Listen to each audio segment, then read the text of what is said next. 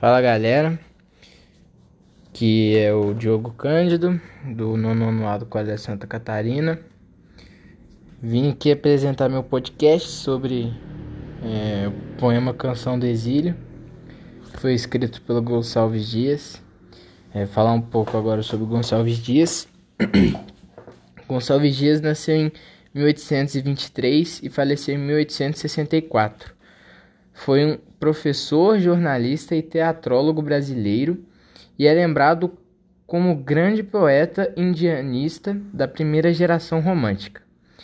É, deu romantismo ao tema índio e uma feição nacional à sua literatura.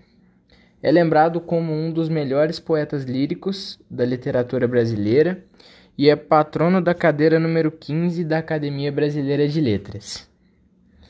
É, Fala, vou agora falar o poema aqui, né? É, Canção do Exílio. Minha terra tem palmeiras, onde canta o sabiá. As aves que aqui gorjeiam, não gorjeiam como lá. Nosso céu tem mais estrelas, nossas várzeas têm mais flores. Nossos bosques têm mais vida, nossa vida mais amores.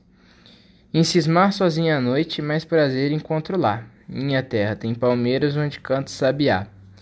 Minha terra tem primores que tais não encontro eu cá. Em cismar sozinho à noite, mais prazeres encontro lá. Minha terra tem palmeiras onde canto sabiá. Não permita Deus que eu morra sem que eu volte para lá, sem que desfrute os primores que não encontro por cá, sem que nada arriche as palmeiras onde canto sabiá.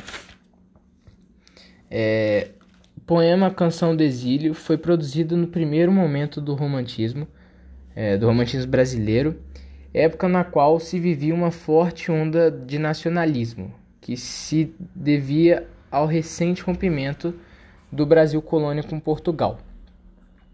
O poema fala assim: é, Minha terra tem palmeiras onde canto sabiá. Ou seja, a ideia principal da canção do exílio se relaciona com a fala do poeta de como é sua terra e mostra a saudade de sua terra e a ideia nacionalista de exaltação à pátria. É, Pode-se dizer que o autor expressa o nacionalismo ufanista por meio da natureza. É, o poema é composto por cinco estrofes, sendo três quartetos e dois sextetos, e o autor escreveu o poema em julho de 1843, quando estava estudando direito na Universidade de Coimbra, em Portugal. Ah, assim, com saudades de seu país, sentia-se exilado. Essa saudade fica bastante evidente na última estrofe, em que o poeta expressa o seu desejo de regressar. É, não permita Deus que eu morra sem que eu volte para lá. Uh, e também dois versos da canção do exílio são mencionados no hino nacional brasileiro. É, Nossos bosques têm mais vida, nossa vida no teu seio mais amores. E é isso. Esse foi o podcast. É, muito obrigado aí quem ouviu.